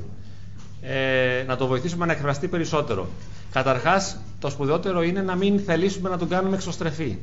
Αλλά πρέπει να αποδεχθούμε με πολύ αγάπη την εσωστρέφειά του. Δεν πρέπει να τον πιέζουμε να λειτουργεί όπως εμείς. Αυτό θα είναι εσωστρεφής πάντα. Και εμείς οφείλουμε να σεβόμαστε αυτό που είναι και να μην τους ζητάμε να ανταποκρίνεται στη δική μας διάθεση για λόγια, για επικοινωνία, για εκφραστικότητα. Μας αγαπάει με τον δικό του τρόπο. Επικοινωνεί με τον δικό του τρόπο. Και δείχνει την αγάπη του με τον δικό του τρόπο. Ο ισοστρεφής βέβαια έχει τον δικό του τρόπο. Μπορεί να το αρέσουν τα χαδάκια. Μπορεί να θέλει αγκαλίτσες. Μπορεί να θέλει σεξ. Μπορεί να θέλει κάτι. Ό,τι θέλει αυτό ζω μαζί του. Δεν τον βιάζω να γίνει κάτι άλλο. Τώρα, αυτό που θα ήθελε από μένα ο ισοστρεφής τι είναι; Να του μιλάω εγώ πολύ όχι πάντα, αλλά τις περισσότερες φορές θέλει να είμαι πιο ομιλητικός, να τον καταλαβαίνω, να τον σέβομαι, να τον δέχομαι, να είμαι εγώ τρυφερή και στοργική, να του κάνω παιχνίδια. Όλοι τα θέλουμε, αλλά ο εσωστρεφής θέλει συνήθως πιο πολύ εξωστρέφεια γύρω του. Αν θέλει να τον αφήνουμε ήσυχο, τον αφήνουμε. Τι να κάνουμε, αφού δεν θέλει. Επόμενη, παρακαλώ. Το μικρόφωνο, το μικρόφωνο. Όποιος έχει πάθει κατάθλιψη είναι σωστό να ψάχνει να βρει την αιτία ή τις αιτίες και τι μπορεί να κάνει κανείς για να το προλάβει αυτό στη ζωή του; Είναι φυσιολογικό να παθαίνει κανείς κατάθλιψη δύο-τρεις φορές όπως έχω ακούσει από την τηλεόραση στη ζωή του; Α, νομίζω ότι είναι τρία τα ερωτήματα και θα τα ξεχάσω, αλλά το πρώτο ερώτημα για το αν πρέπει να αναζητούμε τις αιτίες δεν είναι σημαντικές να βρούμε τις αιτίες, γιατί αν βρω το τι μου το προκάλεσε δεν με θεραπεύει. Λέω, ας πούμε, δεν πήρα αγάπη από το σπίτι. Με υποτιμούσε η μητέρα μου. Δεν ενισχύθηκε η αυτοεπίθεσή μου. Με το να το καταλάβω, ακόμα και αν είναι αλήθεια, δεν το λύνω. Αποκτώ αυτογνωσία, αλλά δεν θεραπεύομαι. Οπότε η γνώση καλή είναι, αλλά δεν είναι πολύ θεραπευτική. Ε, τώρα, αν παθαίνει κανείς δύο και τρεις φορές ε, κατάθλιψη, αν είναι παθολογική κατάθλιψη, γίνεται αυτό, συμβαίνει. Μπορεί να. Ε, Μερικές καταθλίψεις είναι και περιοδικές, δηλαδή κάθε άνοιξη ή κάθε τρία χρόνια. Μπορεί, μπορεί να την πάθω δύο-τρεις φορές στη ζωή μου. Το θέμα είναι να σέβομαι και να δέχομαι κάθε φορά την κατάθλιψη έτσι όπως έρχεται. Να είμαι πολύ φιλικός μαζί της. Δηλαδή να μην αναστατώνομαι. Ήρθε, ήρθε. Εγώ κάνω ό,τι μπορώ για να με βοηθήσω και μετά την αντιμετωπίζω με αγάπη και με σεβασμό. Και λέω: Είναι η καταθλιψούλα μου. Τι να κάνω τώρα; Θα την κάνω παρέα. Θα γίνουμε φίλοι. Και θα περάσουμε όσο καλύτερα γίνεται μαζί. Γιατί δεν ωφελεί να θρυνώ και να αντιστέκομαι και να, να τα βάζω μαζί της. Υποφέρω όταν τα βάζω μαζί της. Φιλικά και θα πάνε όλα καλά. Ε, η πρόληψη μακάρι να μπορούσε να γίνει, αλλά συνήθως είναι δύσκολη γιατί ο καθένας μας κάνει ό,τι μπορεί. Γιατί σήμερα δεν θα αλλάξει κανείς μετά από όσα ακούσαμε, ή τουλάχιστον σχεδόν κανείς, ή ελάχιστα θα αλλάξουμε. Γιατί το να ξέρουμε, όπως είπαμε στην αρχή, δεν μας ελευθερώνει. Δηλαδή, θέλω να είμαι μαμά και θέλω να ενισχύω το παιδί μου. Και θέλω να το καταλαβαίνω και θέλω να μην το βρίζω και θέλω να μην το υποτιμώ. Δεν γίνεται συνήθως αυτό. Δεν μπορώ να το πετύχω στην καθημερινότητά μου. Νευριάζω, χάνω τον έλεγχο και λέω πράγματα που δεν τα ελέγχω. Και λέω πράγματα που τα μετανιώνω μετά. Αλλά εκείνη την ώρα δεν μπορώ να συγκρατηθώ. Ή είμαι μαμά και είμαι πεσμένη και δεν έχω διάθεση και όρεξη. Ξέρω ότι στο σπίτι μου πρέπει να είμαι η χαρά του σπιτιού. Να είμαι ευδιάθετη, χαρούμενη, αλλά δεν μπορώ. Πρέπει, αλλά δεν μπορώ. Η γνώση αυτή θέλω να κάνω πρόληψη, να προλάβω την κατάληψη τα παιδιά. Αλλά δεν μπορώ όμως να είμαι εγώ η ίδια χαρούμενη. Τι να κάνουμε τώρα, δεν είναι δυνατόν. Γι' αυτό το σπουδαιότερο είναι να σεβόμαστε τα πράγματα έτσι όπως είναι και αν τα σεβαστούμε με απλότητα, θα κάνουμε το καλύτερο για να τα αλλάξουμε μετά. Λέω δηλαδή, είμαι τέζα, είμαι μια μαμά θλιμμένη. Δεν πειράζει. Και μιλάω σαν εαυτό μου και λέω, ξέρω εγώ, έλα βρε Γεωργία μου, πήγαινε κάνε κάτι για τα παιδιά, φτιάξε ένα κέικ. Δεν θέλει η Γεωργία. Την παρακαλώ, την, από εδώ την έχω από εκεί, την έχω να φτιάξει το κέικ, να δώσω ένα χαμόγελο. Ε, κάτι θα γίνει. Θα βελτιωθεί η κατάσταση. Υπάρχει δηλαδή δυνατότητα αλλαγής και πρόοδου. Αλλά λίγο-λίγο και όχι με βία. Και όχι με προσπάθεια. Βίαιη προσπάθεια, έτσι. Όχι με στραγγαλισμό δηλαδή. Και όχι με ενοχή. Δεν είμαι αυτό που πρέπει να είμαι και να στεναχωριέμαι από αυτό. Είμαι ο εαυτός μου. Ποιο είναι το όριο ανάμεσα στην ελαφριά και την βαριά κατάσταση. Ε, νομίζω η ένταση και ο χρόνος. Όσο πιο πολύ κρατάει και πιο έντονη είναι. Συγχωρείτε, είπατε για παθολογική κατάσταση. Δεν εννοείται. Υπάρχει και παθολογική κατάσταση. Κοιτάξτε, ε, πολλές απόψεις υπάρχουν στην ψυχιατρική και στην ψυχοθεραπεία και στην ψυχολογία. Μερικοί λένε πως δεν είναι καν πάθηση δεν είναι ασθένεια, δεν είναι παθολογία. Άλλοι λένε ότι είναι παθολογία. Άλλοι το βάζουν σε διαβαθμίσεις. Και οι ειδικοί δεν συμφωνούν απόλυτα στο πώς θα τα αξιολογήσουν και θα τα αξινομήσουν. Εγώ λέω παθολογική μια κατάθλιψη η οποία είναι πολύ έντονη, κρατάει καιρό, ιδίως όταν είναι και ανέτεια. Δηλαδή, άμα δεν έχει λόγο που βγαίνει στην επιφάνεια. Δηλαδή, χωρίς να ε, μου πεθάνει ένα συγγενικό πρόσωπο, χωρίς να χωρίσω, χωρίς να χρεοκοπήσω, χωρίς να χάσω τη δουλειά μου, είμαι χάλια πολύ για πάνω από 15-20 μέρες. Αυτή η κατάθλιψη είναι λίγο ύποπτη γιατί δεν μου την προξένει σε κάτι. Και μου λένε λοιπόν οι άνθρωποι και στο γραφείο, Όλα καλά πάνε, δεν έχω κανένα παράπονο, αλλά είμαι χάλια. Αυτό θα το έλεγα παθολογική κατάθλιψη. Ή καμιά φορά όταν είναι και κληρονομική. Πάει και κληρονομική από, από γενιά σε γενιά. Λίγο. Όχι απόλυτα πάλι και όχι πάντα. Αλλά υπάρχουν πολλά κληρονομικά ιδιώματα. Βέβαια, δεν μπορούμε να το διευκρινίσουμε αν είναι τελείως κληρονομικό ή όχι, γιατί μπαίνει και η παιδαγωγία που κάνουμε. Δηλαδή, το μετέδωσα με το γονίδιο ή το μετέδωσα με τη στάση ζωής στο παιδί μου. Δεν μπορώ να το διευκρινίσω ποτέ. Πάντως παθολογική είναι η κατάθλιψη η έντονη που κρατάει πολύ και θέλει και φάρμακα. Τα φάρμακα πρέπει να τα παίρνει κανείς και να πειραματιστεί μαζί τους, αλλά δεν είναι απόλυτο ότι πάντα θα με βοηθήσουν. Δεν βοηθούν όλους το ίδιο. Άλλους τους βοηθούν πολύ, άλλους τους βοηθούν λίγο, άλλους δεν τους βοηθούν καθόλου. Αλλά αξίζει τον κόπο να πειραματιστεί κανείς με τα φάρμακα με έναν γιατρό όταν έχει παθολογική κατάθλιψη. Και βλέπουμε, βλέποντας και κάνοντας. Δηλαδή, συνομιλεί με τον γιατρό, γκρινιάζει στον γιατρό, τον ενοχλεί συνέχεια. Και έτσι σιγά σιγά βγαίνει μια άκρη. Για να δω τι μου πάει εμένα. Δεν μπορώ να βοηθήσω τον εαυτό μου. κάνω ό,τι μπορώ. Ε, αν μπορώ μόνη μου να βοηθώ και με την οικογένειά μου, όλα καλά. Αν δω ότι δεν τα καταφέρνω, πάω στον ψυχολόγο και ε, κάνω μια ψυχοθεραπεία. Αν δω ότι πάλι με την ψυχοθεραπεία δεν βγάζω άκρη και είναι κάτι βαθύτερο, δεν έχω και όρεξη για την ψυχοθεραπεία και νιώθω ότι δεν ωφελούμε, πάω και στα φάρμακα. Δεν είναι κακό αυτό. Καμιά φορά μπορεί κάποιος με ένα φάρμακο να βοηθηθεί πολύ και γρήγορα. Δεν είναι αρνητικό. Τα κατάκα. Δηλαδή μπορεί σε ένα μήνα μέσα να αλλάξει τελείως η εικόνα του με το φάρμακο. Αλλά α, πρέπει να το δει ο καθένας μόνος του. Αλλά βέβαια να μην τρομάζουμε ποτέ, να μην νιώθουμε ότι κάτι φοβερό και τρομερό μας συμβαίνει. Εντάξει, είναι φυσικό. Μιλώντας πάντα για κατάθλιψη, έτσι. Εγώ ήθελα να εστιάσω περισσότερο στη θλίψη και στα αρνητικά αισθήματα επειδή όλοι τα βιώνουμε και είναι κάτι πιο κοινό για μας. Εντάξει, η κατάθλιψη είναι κάτι δυσκολότερο σαν πρόβλημα. Έχω δει καταθλιπτικό για παράδειγμα που μπορεί να του μιλάς σπάνια, δύο-τρεις ανθρώπους έχω δει έτσι, του λες, του λες, του λες και δεν γίνει απολύτως τίποτα. Δηλαδή, όλα γκουμαχάει. Δηλαδή σου λέει, Δεν μπορώ. Έμαθα γιατί λες, Γκρούβομαι, γκρούβομαι, γιατρέ. Γκρούβομαι, γιατρέ. Λέω, δεν είμαι γιατρός, είμαι ψυχολόγος. Λέει, καλά, γιατρέ, γκρούβομαι. Γκρούβομαι, γιατρέ. Δεν μπορεί άνθρωπος. Αυτό ας πούμε το καταλαβαίνω είναι πολύ οδυνηρό. Δηλαδή δεν μπορεί να φύγει καθόλου από εκεί. Και μου λέει και ο άνθρωπος, μου λέει, Μη μου λες τίποτα, παιδάκι μου, αμένα και με. Σε παρακαλώ, μη μου λες τίποτα. Δεν μπορώ, δεν μπορώ, δεν μπορώ. Ε, τι θα του πω μετά εγώ, έλα να σε αναλάβω. Αμέσως είναι φάρμακα. Δηλαδή μιλάει και μόνο του το κάθε τι. Όταν όμως κάποιος έρχεται και μου λέει, Α, πολύ με βοήθησατε, σα ευχαριστώ πολύ. Λέω εγώ, δεν ξανάρχεσαι να, να συνονιθούμε. Ή αν κάποιος βέβαια μόνος του τα καταφέρνει, δεν πάει από μόνος του, δεν πάει στον ψυχολόγο. Οι πιο πολλοί τα παλεύουν μόνοι τους. Όσο μπορούν, το παλεύουν μόνοι τους. Όταν δουν το αδιέξοδο, έρχονται σε εμάς. Γιατί η κατάθλιψη πιάνει κόκκινα. Είναι πολύ αρνητικό το αίσθημα. Γιατί σας λέω, δεν μπορείς να συμμετάσχεις πουθενά. Νιώθεις εκτός κόσμου βγαίνεις. Λες, όλα γίνονται και εγώ είμαι αλλού.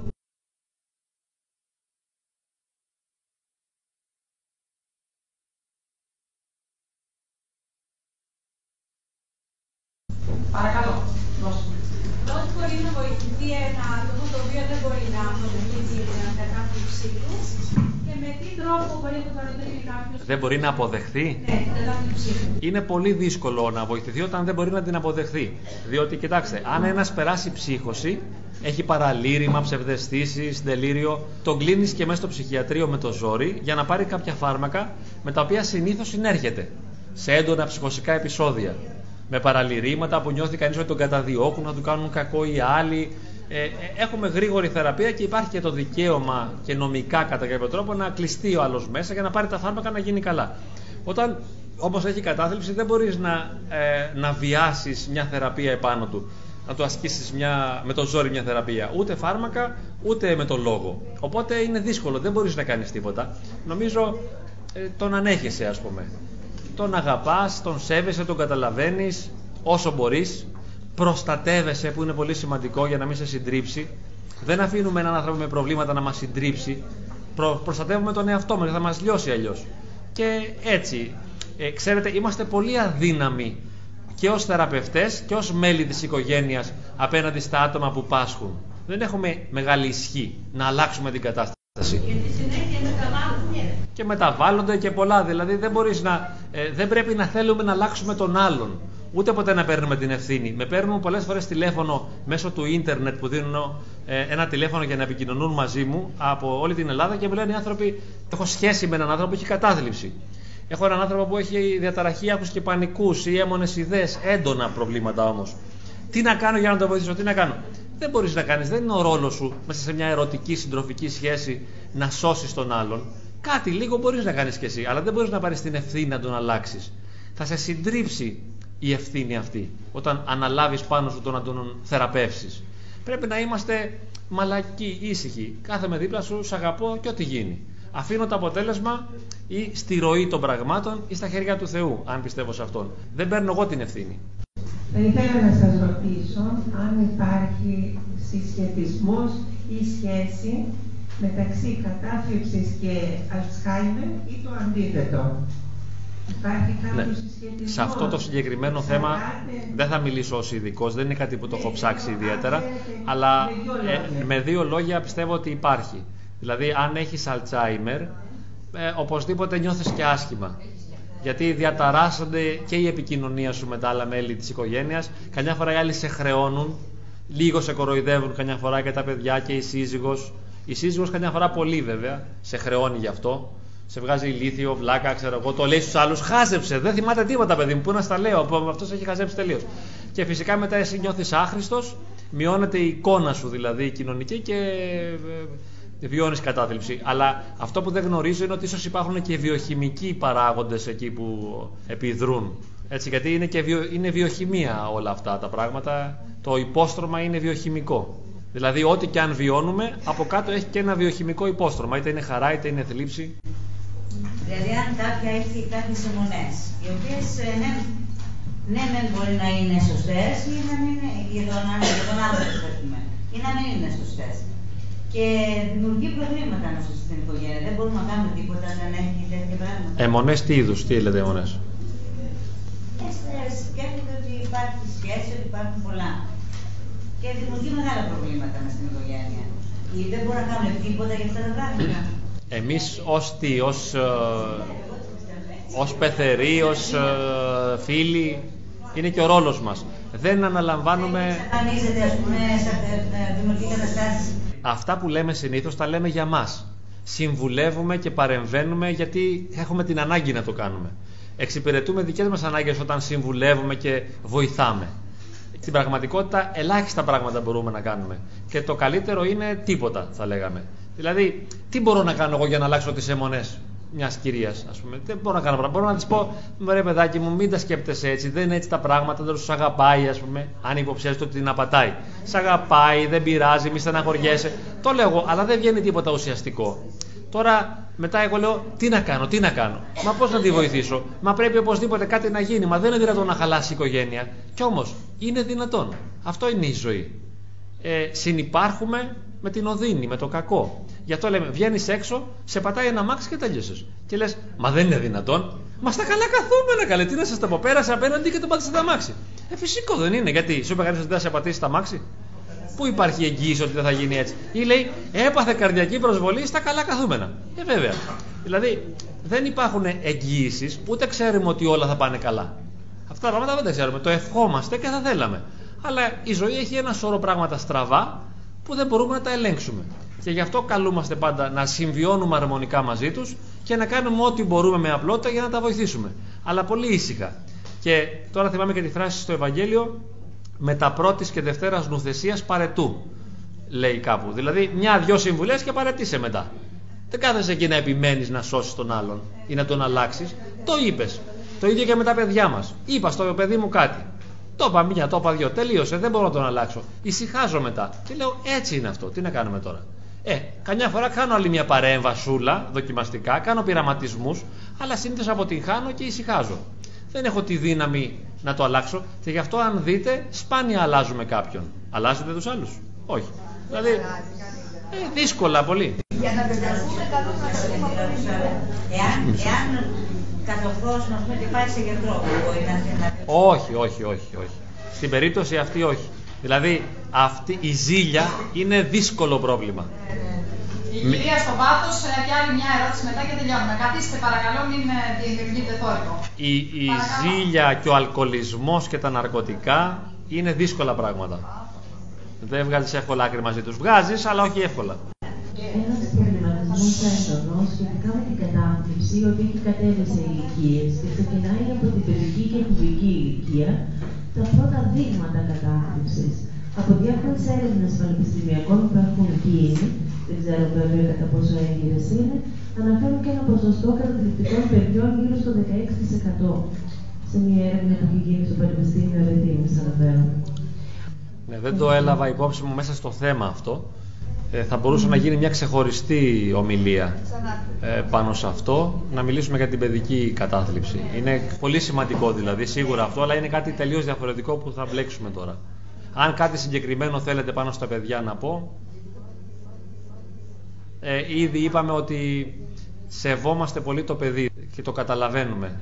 Ε, τώρα είναι δύσκολο να αλλάξουμε μερικά πράγματα. Όταν το παιδί δεν κοινωνικοποιείται, δεν έχει παρέες, δεν χαίρεται, δεν έχει δραστηριότητες, δεν συμμετέχει ενεργά, όταν το βλέπουμε να αποσύρεται, να απομονώνεται. Είναι δύσκολο. Πρέπει να αναζητήσουμε ρίζες και στην οικογένεια, να δούμε πώς αντανακλώνται οι σχέσεις μας επάνω του. Μήπως είναι ο, ο αποδιοπομπαίος τράγος προβλημάτων της οικογένειας δηλαδή και πώς συμβαίνει αυτό ή μήπως έχει κληρονομική καταβολή, μήπως έχει προβλήματα στο σχολείο, η αυτοπεποίθησή του. Δηλαδή είναι ένα άλλο πολύ σύνθετο ζήτημα αυτό. Πολύ ενδιαφέρον όμως. Ναι. Παρακαλώ. Παρακαλώ. Ε, σας παρακαλώ. Μισό λεπτό, είναι στο βάθος η κυρία, μετά θα έρθει. Θα ήθελα να ρωτήσω, θα ήθελα να ρωτήσω ε, για κάποια βότανα που λένε όπου αντικαταθλιπτικά ποια είναι η άποψή σας για, για αυτά. Και επίσης έχω ακούσει για σκευάσματα ω3 που υπάρχουν στα φαρμακεία που λειτουργούν επίσης ως αντικαταθλιπτικά. Αυτά κατά πόσο στην πραγματικότητα μπορούν να βοηθήσουν κάποιον; Οι, οι εναλλακτικές ιατρικές γενικά, όπως τα βότανα, η ομοιοπαθητική και ο βελονισμός, σε μερικές περιπτώσεις μπορούν να βοηθήσουν, αλλά σε μερικές άλλες όχι. Εξαρτάται από την περίπτωση. Εγώ δηλαδή, όταν μου λέει κάποιος ότι κάνει κάποια τέτοια θεραπεία, δεν τον, δεν τον σταματώ. Λέω μπράβο, συνέχισε ας πούμε, να παίρνεις τα βότανά σου ή να κάνεις το βελονισμό σου. Μερικοί βοηθιούνται, μερικοί και όχι. Δεν, δεν είναι απόλυτο αυτό, ανάλογα με τον τύπο του ανθρώπου και με το πρόβλημα.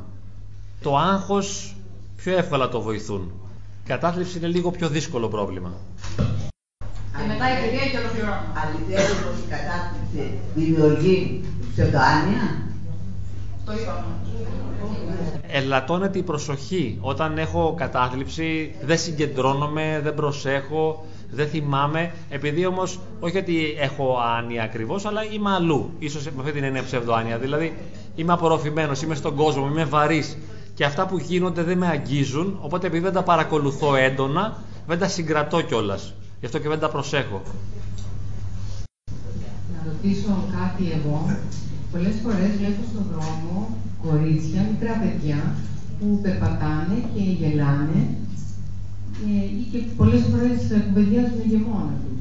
Αυτό τώρα έχει σχέση με ψυχιατρική, έχει σχέση με ψυχολογία. Είναι κάτι άσχημο; Όχι, και εγώ κουβεντιάζω μόνος μου πολλές φορές. Καμιά φορά παραμιλάμε τώρα στα γερά μας. Μήπως μιλάνε σε ακουστικά; Όχι. Κοιτάξτε, από μόνο του, από μόνο του δεν είναι τίποτα ανησυχητικό. Σκέτο. Το θέμα είναι σε συνδυασμό με τα υπόλοιπα. Ε, βέβαια, δηλαδή μια συμπεριφορά από μόνη της δεν είναι πολύ ανησυχητική. Πρέπει να δούμε αν ο άνθρωπος νιώθει καλά, αν είναι χαρούμενος, αν επικοινωνεί. Ε, είναι πολύ σημαντικό το να έχει φίλους, ειδικά ένα παιδί, να επικοινωνεί όμορφα και να αποδίδει στο σχολείο του στοιχειοδός. Δηλαδή, αν επικοινωνώ σωστά και εργάζομαι σωστά, αυτοί είναι πολύ καλοί δείκτες υγείας.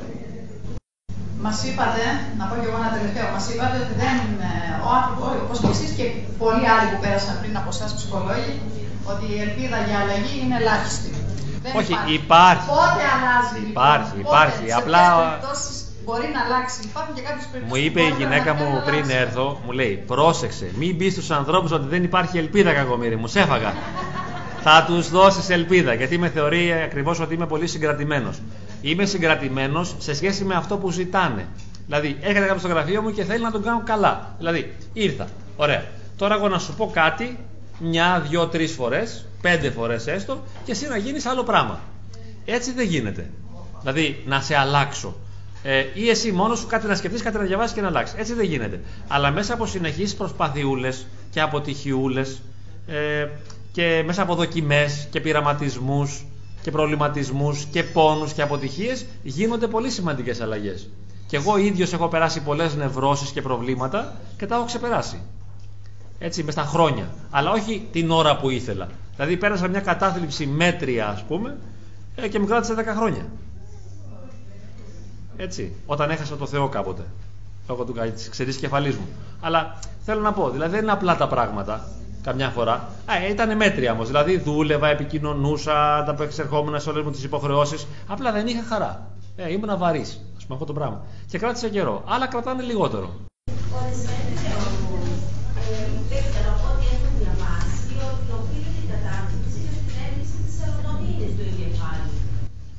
Ναι. Α, ε, αυτά είναι πολύ σημαντικά με τη βιοχημία.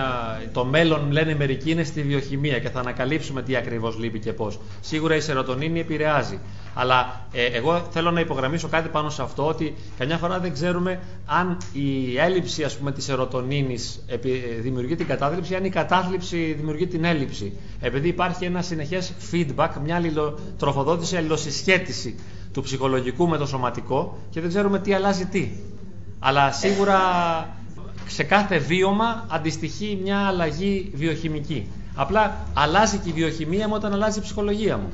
Σας ευχαριστούμε πάρα πάρα πολύ. Εγώ. Ευχαριστώ πολύ. Θα τα ξαναπούμε σίγουρα. Ε.